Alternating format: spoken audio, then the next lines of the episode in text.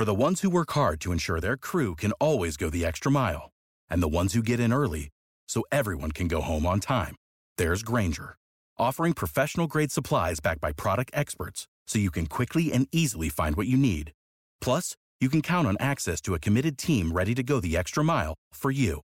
Call, clickgrainger.com, or just stop by. Grainger, for the ones who get it done.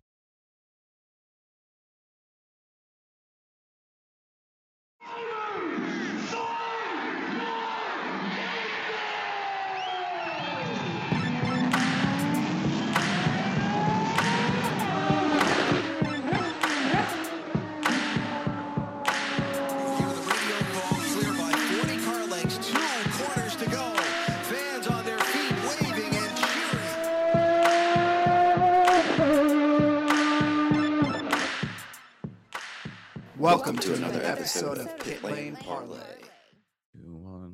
Welcome to a special episode of Pit Lane Parlay. I am your host, Mike Jokum. Mark Dill from First Super Speedway joins me today. Mark, thank you for joining. Happy New Year. How's everything going? Going pretty well, all things considered. I, I'm blessed during this uh, tough situation with good family and all that. And I feel forever some of the people out there that are sick or alone. And it's just, it's a sad time. But me personally, I'm, like I say, I'm blessed.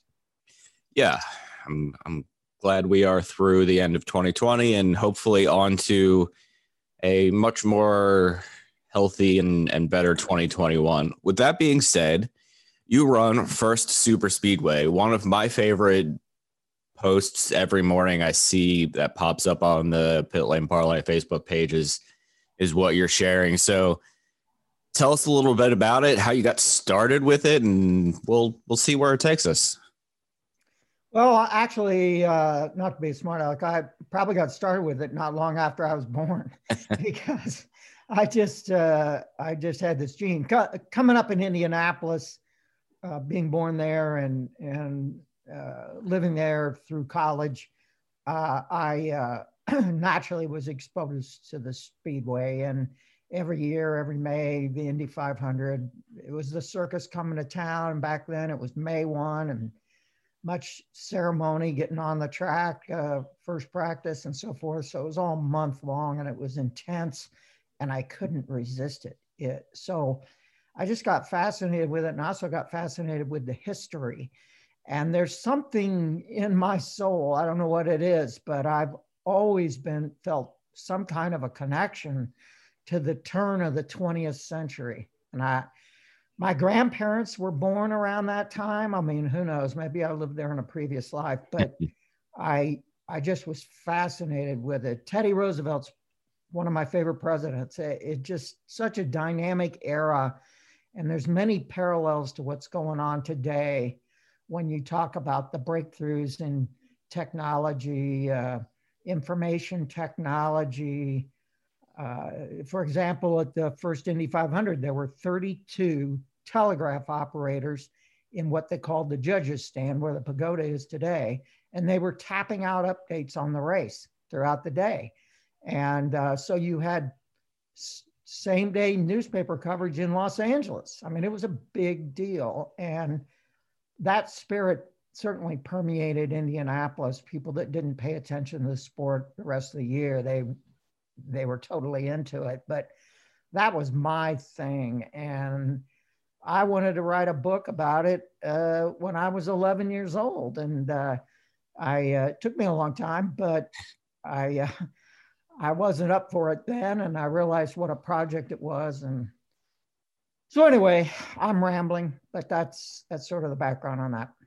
Oh, I love it. So back in back in the first Indy 500, everybody was you know telegraphing the the updates. When when did covering racing become a I don't want to say standard thing, but a you know it was your job to travel around and follow racing. I guess at some point back then it had to go from okay we're going to telegraph this to let's telegraph more than just this race Yeah, I mean, it started almost from the get go. And in fact, my book opens with uh, taking taking you back to 1902 uh, near Detroit at the Grosse Pointe uh, horse track. And Barney Oldfield drove his first race, and he also happened to win it. And he was in. Some people will argue about this point, but I, I feel like the car he's in was the first purpose-built car by Henry Ford.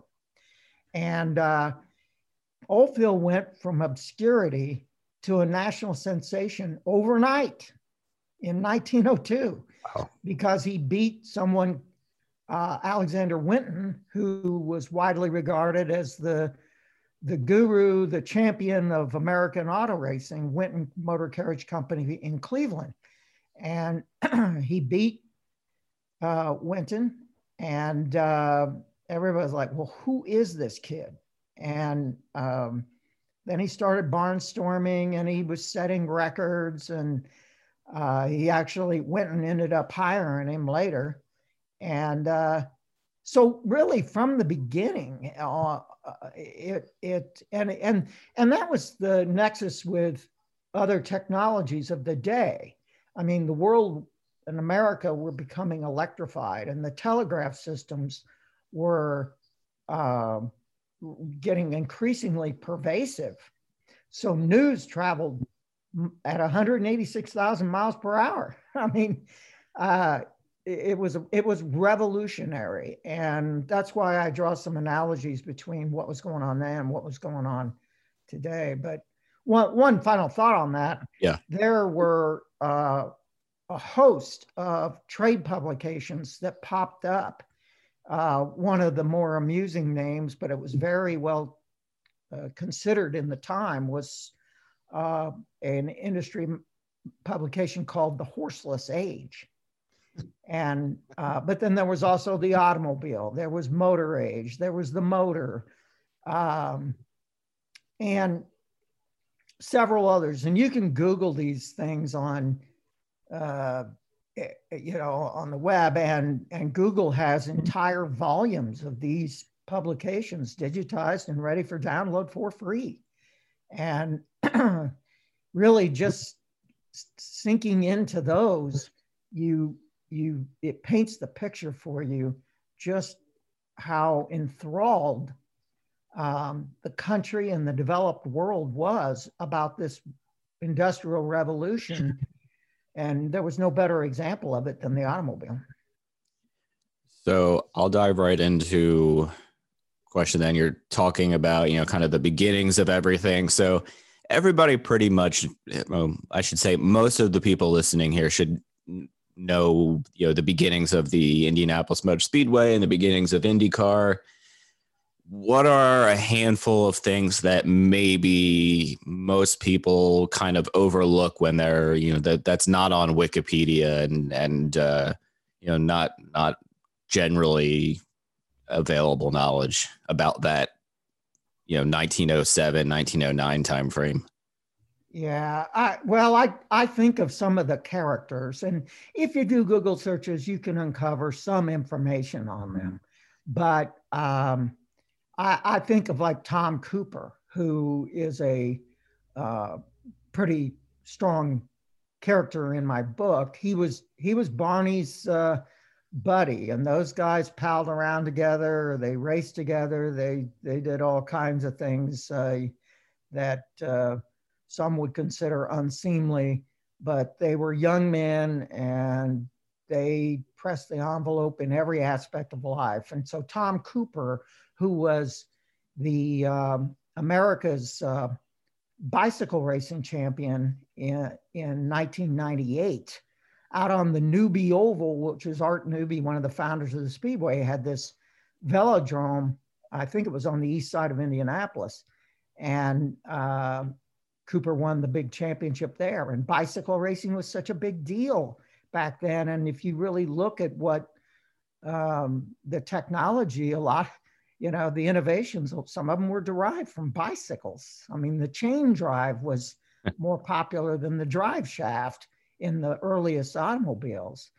And um, I also think of a guy by the name of John Walter Christie, and he was a character. He was born at the end of the Civil War. So by the time the era that I'm writing about rolls around, he's, you know, he's an older guy, but he's out there racing. And he just, he was like a mad professor. And he really was the on the bleeding edge, as they say, of uh, innovations like front wheel drive. So the front wheel drive Christie is iconic to the racing nerds of the of racing history nerds of the world.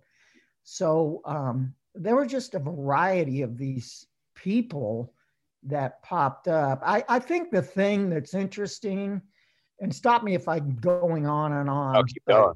It's quite okay. Uh, you had this cultural war. I mean, the subtitle of my book is uh, uh, The Battle for the Soul of American Auto Racing. And it's really analogous to what, what, what we see in our country today with the red state versus the blue state. And in the Northeast, there were people that were regarded as elites, and they were. They were extremely wealthy. Uh, Fifth Avenue guys like the Vanderbilts, William K. Vanderbilt Jr., who started the first, uh, America's probably the, the first uh, major road race, but in a way, the first major auto race, something that starts to look like what we have today. He started that in 1904. And uh, so there, there's this tension between people of in his uh, social circle and what you found out west, if you will. And out west to these guys was places like Indiana and Michigan and Ohio. They, they even use a derisive term, Westerners. And when they said you were a Westerner, they were essentially saying you were a hick and that you didn't understand proper uh, society, societal norms. You didn't understand proper motor racing. And, uh, but Barney and uh, and Carl Fisher. Carl is the other one that I write about a great deal, and you know, the book's really told alternating between their points of view, and uh, they just had a whole different mindset about. It. They really thought of racing as a business, and uh, the Vanderbilt and people of his ilk uh, were inherited their wealth and were proper gentlemen, and it was a gentleman's sport and it was kind of crass to think about how do you make money at it. So uh, I, again, I'm rambling, but there's so many dynamics, and I I enjoy the parallels between you know things that happen today um, and what happened then. There, you, you, talk about CART and IRL. There was a similar um, eh, battle between racing organizations. The AAA and then another outfit called the Automobile Club of America. And they got into a nasty row that lasted well over a year. And the Vanderbilt Cup was even canceled uh, in 1907 as a result of that. So, um, you know, you, you, you look at it, you start reading, and it's like, oh my gosh, this is, uh, you can easily see that uh, like nothing's new under the sun, as they say. So I have a handful of questions, and I have no idea which one I want to ask next because I am fascinated by all of this. So I am just going to jump into kind of a, a tie-in from 1916 to this past year with the Harvest Grand Prix. Obviously, we had the Harvest Classic back in 1916. So I know everybody knows the Harvest Classic existed in in the mid 1900s, right before World War One, and and the Speedway was was closed for a handful of years. But what was the Harvest Classic back then? In 1916, you're saying? Yes. Yeah. Um, well, it's interesting. My book doesn't quite go that far, but my website, firstsuperspeedway.com, certainly does. And you can find a, a great deal of information on the Harvest Classic there. But uh, you're right. It was uh, Fisher was, uh, you know, he paid attention and he was a man of vision and he could see that there was the potential for uh, disruption in the uh, Indianapolis 500. And so uh, they decided to squeeze in a race, a second race in 1916, and they called it the Harvest Classic because it it took place, I think it was on September 9th. Um, And uh, it was a great day for another character who who does appear in my book, uh, Johnny Aitken. And Aitken ended up being the winningest driver in the history of the Indianapolis 500. I think he has something like 18 race wins, um, none being the 500. But he did manage two Indy 500 winners uh, in 1913 and in 1914. And he swept, they had three events that weekend, and he swept all three. And, um, but it was not well attended. It was in competition with the Indiana State Fair, which is was and still is deeply embedded in Hoosier culture. And so they really struggled to get a, a, a crowd. Um, and uh, it was never repeated. And of course, you had the disruption of the war, and it wasn't until 1919 that you saw racing again in at the Speedway.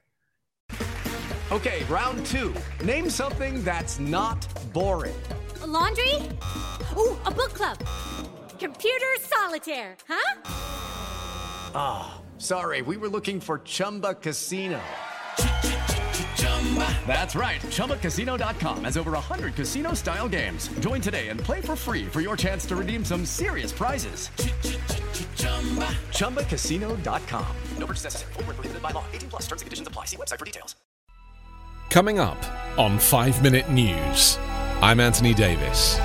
You might think it's partisan because maybe it's critical of one side or the other, but it's not. It's just the truth. And I think that's also something that's kind of unusual for Americans listening to the radio or to podcasts because the news landscape in the States has been so partisan for so many decades. So, five minute news is verified, truthful, independent, unbiased, and essential world news daily.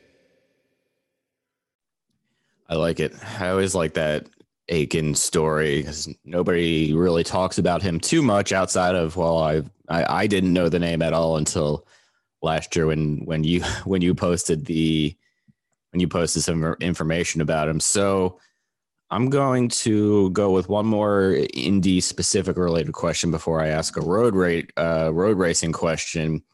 Obviously, everybody knows Ray Harroun and and Johnny Aitken and Barney Oldfield. Are there any other guys from from you know the first let's say first 10 Indy 500s that don't get the level of coverage or respect that they do simply because it was at this point 105 110 years ago? Right. And that's one of the reasons why i wanted to write the book too. Yeah. There's so many you know so many amazing people that i just hate the fact that uh, in all aspects of history that people are forgotten. I, I just pulling it right out of the top of my head there's an interesting guy. He wasn't extremely successful but he was respected uh, a race driver. His name's herb lytle and Herb Lytle has the distinction, and nobody but me, as near as I can tell, ever talks about this, but Herb Lytle has the distinction as being the only man to race in the inaugural Vanderbilt Cup, which was a big, big race then in 1904, and the inaugural Indy 500 in 1911.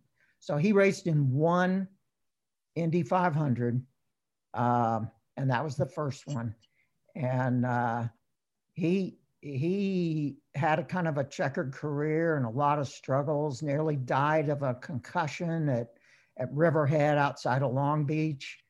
Um, and back then there was no brain surgery. It was just we'll see if you wake up and if you do great and if you don't then that's you know that happened and uh, he also had and it's again a, a, a, a, sign of the times he he contracted typhoid fever and uh, really almost died from that. And so I, I honestly can't recall him ever winning a race, but he was a factor. And if you dig into some of the motor journals of the day, his name pops up pretty uh, frequently. He he raced. Uh, maybe I'm jumping ahead to road racing, but he he also was one of the few Americans who raced in the Gordon James Gordon Bennett Cup, which was actually the world's biggest race at the turn of the century. And it was only usurped by the French Grand Prix in 1906. So I, I think it was 1905, yeah, 1905 that uh, Lytle uh, raced in the uh, Bennett Cup, and he was uh, his factory team was Pope Toledo, and uh, accompanying him on that journey was Carl Fisher. Love it. So you mentioned it. I'm gonna segue right in here the Vanderbilt Cup. I have a vague idea of what it is because I've I've I've read your your work, but what was the Vanderbilt Cup? How long was it around? And uh, yeah, I'll just leave it at that. Okay. Well, the Vanderbilt Cup again was the brainchild of William K. Vanderbilt Jr. Uh, started in 1904, and uh, the last of um, the last of as they called him, Willie K's races were was in 1906, 1916. And um, he, he it was interrupted, as I said, by the by the uh, AAA, ACA Civil War in 1907. Uh, it was a road race, and road racing, you know, back then, it, it, it, this race actually looked like the European races, and Vanderbilt was was a pretty, you know, skilled race driver. He uh, he he took it very seriously. At one point, he held the world land speed record. He he raced in European road races, and he saw how they did things, and decided that America needed such a race, and that American manufacturers weren't aware of how they were being outclassed by European manufacturers. And so he wanted to cast a spotlight on that. And uh, that's how that was born. And it, as I say, it went up to 1916. They, there were a lot of struggles. And um, the Long Island community originally was thrilled with it because it brought in a lot of commerce. Um, but after some deaths, um, if you've seen rally racing even today, and in recent years, uh, people just line the course. I mean, it's crazy. And these cars are flying by at the brink of control, and people are just standing there like they're the retaining wall. And uh, accidents happen. And so uh, officials in Long Island were so appalled. So road racing in America turned to more remote places and trying to avoid the crowds, which is kind of funny. Uh, but again, it was the mentality of the time that it was less about sanctioning profitable races and more about uh, showcasing equipment and allowing gentlemen operators to, to compete. So they left uh, Long Beach, or Long Beach, sorry, Long Island in 1910. Uh, and uh, then from 1911 through 1916, they were kind of a, a road show. They, they were in Savannah, Georgia, and they were Milwaukee, and they were in the Bay Area out in, in uh, California, you know, so they kind of moved around. But um, as it shifted more to a professional environment, um, the uh, Willie K really became disenchanted yeah. and decided he had done what he had set out to do. And so it stopped in 1916. There, there have been some revivals in 1936 and 1937, again back at uh, um, Rhode Island, uh, I'm sorry, Long Island. Um, there was a road course that um, was purpose built, and of all things, it, it was a cinder track. And um, they raced there, as I say, those two years. And again, the Europeans came over and just cleaned the American clock. Uh, first, it was Tazio Nuvolari in an Alfa Romeo. And then the next year, the, uh, the silver arrows that most people in racing are familiar with showed up with the Mercedes and Auto Union. So, um, but that revival William K. Vanderbilt Jr. had nothing to do with.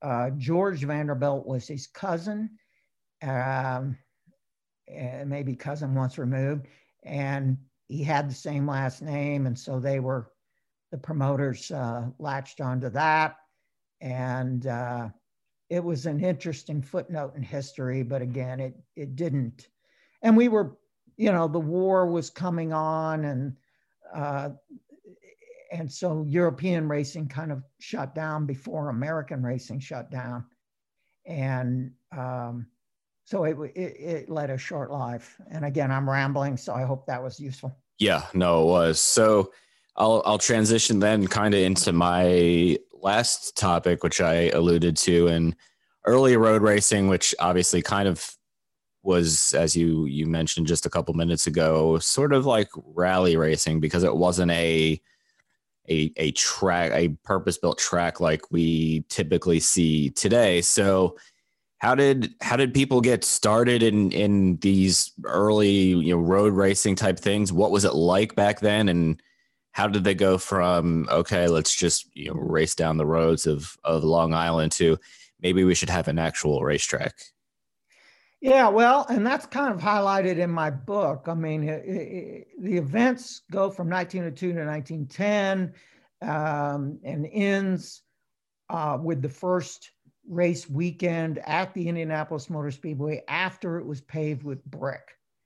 And it was sort of this crowning moment in, in how auto racing was transformed. Um, it started, as you say, on public roads. And, and if you can imagine being at those things, um, these public road courses were like 25 to 30 miles long. And the way they started them was like a rally. You, um, you didn't start, it, you know, certainly wasn't a rolling start. It, it wasn't even a standing start like you see in Formula One. It was, um, they were released at intervals and the idea was to keep them from wrecking into each other. Right. Um, and uh, but it was like a, a rally race. So if you can imagine, you're sitting there and you're waiting for a car to come around, and the cars back then were given to mechanical failure, so the crowd, the the field would thin out. I think the first Vanderbilt Cup had 19 cars, which is okay, yep. but uh, you know, you get to about lap four or something, and you, you, you know, you've got half that. And so you're sitting there and you're waiting for these cars that are averaging laps of around 50 miles per hour coming coming by. Well, you can imagine you could, you know, you could play a card game or uh, you know certainly have your lunch before you see another car. So but those first Vanderbilt Cups attracted massive crowds, uh, very comparable and even probably in excess of the Indianapolis 500 today. But then again, there wasn't that much competition for sports entertainment. Yeah. And they didn't have to pay. They only had one grandstand where they, they charged for the seats and the boxes uh, and that accommodated around 5,000 people. So the rest of these people, it was just like festival seating at a concert. They just scrambled and got to the best vantage point they could find. And it, it was a freebie. But they also purchased a lot of stuff while they were there. And so the local economy benefited. Uh, and the local economy was agrarian and so a lot of these farmers would set up stands where they had um, fresh produce and, and prepared food like sandwiches and whatever. Um, so it, it, that was sort of the atmosphere of the racing. And, the, and like I say, the racers, um, they were, for the most part, they were gentlemen, what they call gentlemen operators. They're just extremely wealthy people the only people that could afford the car. So certainly among the private entrants. And then you had some factory teams. Um, like Panhard won the first uh, Vanderbilt Cup, and they had an interesting driver by the name of George Heath, and he makes a brief appearance in my book. Um, he was an a expatriate living in, I think it was in Paris, but certainly in France. And he was their star driver for a couple of years and uh, won the, uh, and he was not a young man at the time. He was early 40s uh, when he won that race. And uh, so you, you had a mix. I mean, there was some professionalism among the, the profile of a guy like Heath but um, it was it was mostly professional or um, gentlemen operators. Right, makes sense to me. Fascinating stuff, sir. And I think we'll have to do at least one more of these throughout the the off season here as we start up 2021. But we will we will wrap it up for today. And I I 100% appreciate all of your time and all of your knowledge Everybody can go to firstsuperspeedway.com for pretty much everything Mark mentioned. I'm imagining I'm on the website right now, but you can get you, people can get your book on there as well. Not really. Um, okay. You, I asked. There's another website, an author's website. As I got into the business of publishing a book, yeah. I realized it was best practice. That is markgdill.com. Um, you can go there, you can request an autograph copy, but it's also available at Amazon and Barnes and Noble and Target. And I was very pleased to see Blackwell's in England, which is a big book yeah. retailer in England, picked it up. So, um, you know, all the all the uh, typical channels, you can go there and just order it. Awesome. Well, I will make sure to put both of those links in the show notes and on social media this week when when this comes out and share it with you. So thank you very much for for all your knowledge and look forward to talking again soon. Thanks for having me, Mike. Thanks a lot. Take care. Today's podcast is presented by Podgo. Podgo is the easiest way for you to monetize your podcast, providing podcasters with a flat rate for ad space so you always know how much you get when you include an ad from Podgo. I recently joined as a member, and you can too. Apply today to become a member and immediately be connected with advertisers that fit your audience. That's podgo.co at P Hey guys, it is Ryan. I'm not sure if you know this about me, but I'm a bit of a fun fanatic when I can. I like to work, but I like fun too. It's a thing. And now the truth is out there. I can tell you about my favorite place to have fun Chumba Casino. They have hundreds of social casino style games to choose from, with new games released each week. You can play for free anytime, anywhere and each day brings a new chance to collect daily bonuses. So join me in the fun. Sign up now at ChumbaCasino.com. No purchase necessary. VGW. Void were prohibited by law. See terms and conditions. 18 plus.